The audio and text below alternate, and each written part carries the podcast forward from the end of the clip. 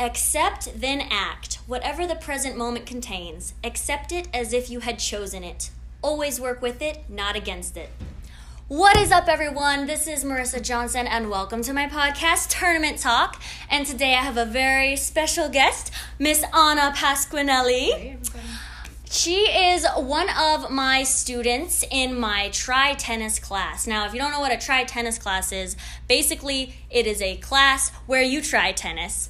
And it is, it is honestly um, just a very beginner class for anybody that wants to try and come. Um, I teach at 9 a.m. on Mondays at Camelback Village, but uh, I, you know, go through the basic strokes and kind of introduce the sport to people. Um, but before we get into a little bit about, um, you know, her story, I wanted to just introduce uh, her a little bit and have her explain uh, whatever she wanted to about herself. But we, uh, we, you know, she's taken my class for just one month, and that's only been four sessions. So my class is once a week. She has come four times, and throughout this four weeks, I've gotten to know her just a little bit and a little bit about her story, which I think is extraordinary. And I just really think that she should share it today. So, um, Anna, if you would please introduce yourself and explain a little bit about um, some of the hardships that you've had in life, and then um, what actually inspired you to start training tennis and getting into the sport after that. Uh, well, my hardships started right away. I was um, born with nerve damage in my face, so I had a hard time fitting in. Mm-hmm. And I struggled a lot and was very isolated and kind of shy and even very depressed for a long time. Mm-hmm. Um, and then as an adult, I started to overcome that and come into myself. And then I think my biggest struggle has been in the last three years. In 2016, I was diagnosed with colon cancer mm-hmm. and had to go through a month of chemo and radiation, then a colon resection surgery, and then another seven months of um, chemotherapy. And uh, it was hard. And yeah. I lost all of my muscle. I was very skeletal after the surgery because the surgery I didn't want to start eating again. Mm-hmm. So I was went from 160 pounds to I'd say 120. Mm, wow. It was really not good. Yeah. Um, and but I, you know, I I got through it. Yeah. And I started to build muscle again, and I started to train again. And my husband and I have been married for six years now, and I wanted something in common with him that we could share. So I wanted mm-hmm. to learn how to play tennis. Yeah.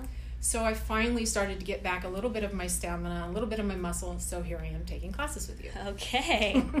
and I know her husband, he is always out here every day. He plays tennis like how many hours a day? At least three to four hours a day, five days a week. Yeah. And he, you know, he's just a great guy. I love I love seeing John out here and, and him always playing and practicing and working hard. And so that's just amazing that you know, I'm kind of in the same boat actually. I want something in common with my husband, so I'm mm-hmm. trying to get him to play some tennis. So mm-hmm. he's kind of like flip flopped. but um, you know, I love that. You know, you want to share something with your husband, and so you decided to come out and and take tennis and learn for him or for you even for um, myself to stay fit and healthy. Okay, and yeah. So it's kind of like you know, would you say it's mainly for yourself or for him or like a good mixture? I think it's a healthy balance of both. Yeah. I think one of the things my husband has instilled in me is that we're both getting older in life. He's mm-hmm. 65, I'm 52, mm-hmm. and we know we have to take care of our bodies and stay yeah. healthy and this would be a good common way for us yeah. to reach that balance. I love that. Yeah. That's how I hope that we, my husband and I will catch up together. there you go. okay, so um so crazy story already. So you literally lost all like muscle in in your body is that what i'm understanding pretty much i mean i stopped eating after the surgery and for 11 days i didn't eat and so i got down to almost impossible weight finally i started eating again it had something mm-hmm. to do with the morphine they were using mm-hmm. for the pain yeah um, but it took a long time to get my body back it yeah. took a long time um, it took maybe a year for me to get back to 160 pounds yeah because you lose your uh, sense of taste mm-hmm. and you mm-hmm. don't really care about eating Right. With the chemotherapy. So that was seven months after the surgery. I was mm-hmm. taking chemotherapy. So first I get down to like nothing and then I don't want to eat. Yeah. So it's tough. It- and that's the hard part about getting through the process Right. of treatment is staying motivated, staying persistent, getting up, moving your body. Yeah, that sounds You have to get your balance back. All your stabilizer muscles shrink up, and so you can hardly balance yourself anymore. It's like I'm a really fragile old person. So it took a lot of work. That's honestly just insane to me because I feel like you pick you picked the hardest sport ever to attempt to try and play when you you I know you told me before that that they don't know you weren't athletic as a kid. You No, didn't you didn't kind of shy and klutzy. didn't really do any type of sport until is it now? Like no sport ever or Not really, no. okay this so this is like even more insane than i than i knew so no experience whatsoever with um playing any sports and then here you are at 52 coming out and trying the sport so huge question how how are you feeling you've only you've only had like four lessons with me but you know just getting started first off are you loving the sport I love it. It's a lot of fun. It really gets your heart going and it really gets your brain thinking you have to move fast, you have to think fast. Um, it's challenging me, and that's the only point in being alive is if you challenge yourself. That is so true You have to constantly challenge yourself, or why why do it? Right, like what honestly like what's the fun if it if there's nothing or or no goal to go after. Exactly. You know, it's kind of just like mm, this is me, Yeah, you know. I'm not an Eeyore.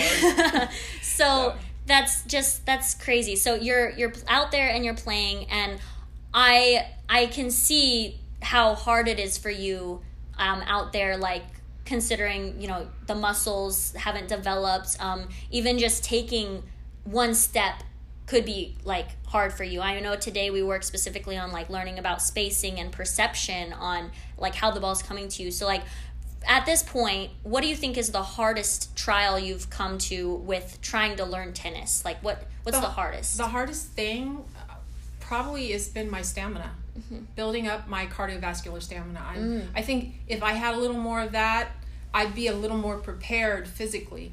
Right. I, we've we've worked with trainers Yeah. for a couple years now Mhm. on building myself up so that I can get back in doing sports. I'm learning how to ski too. oh, that's so, So cool. yeah, um, but like I went to ski too soon after the chemotherapy, and my bones weren't ready, and I tore my ACL. Oh. So then I missed a year, and yeah. So but I'm back at it this year. yeah.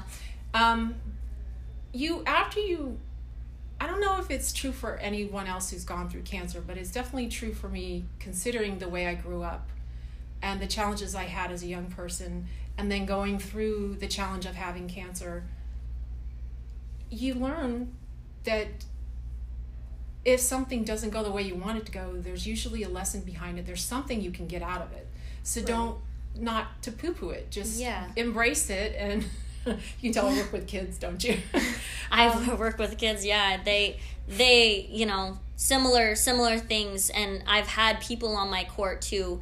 Doesn't matter the age, where you know they simply just break down if they can't get it right after they've tried, you know.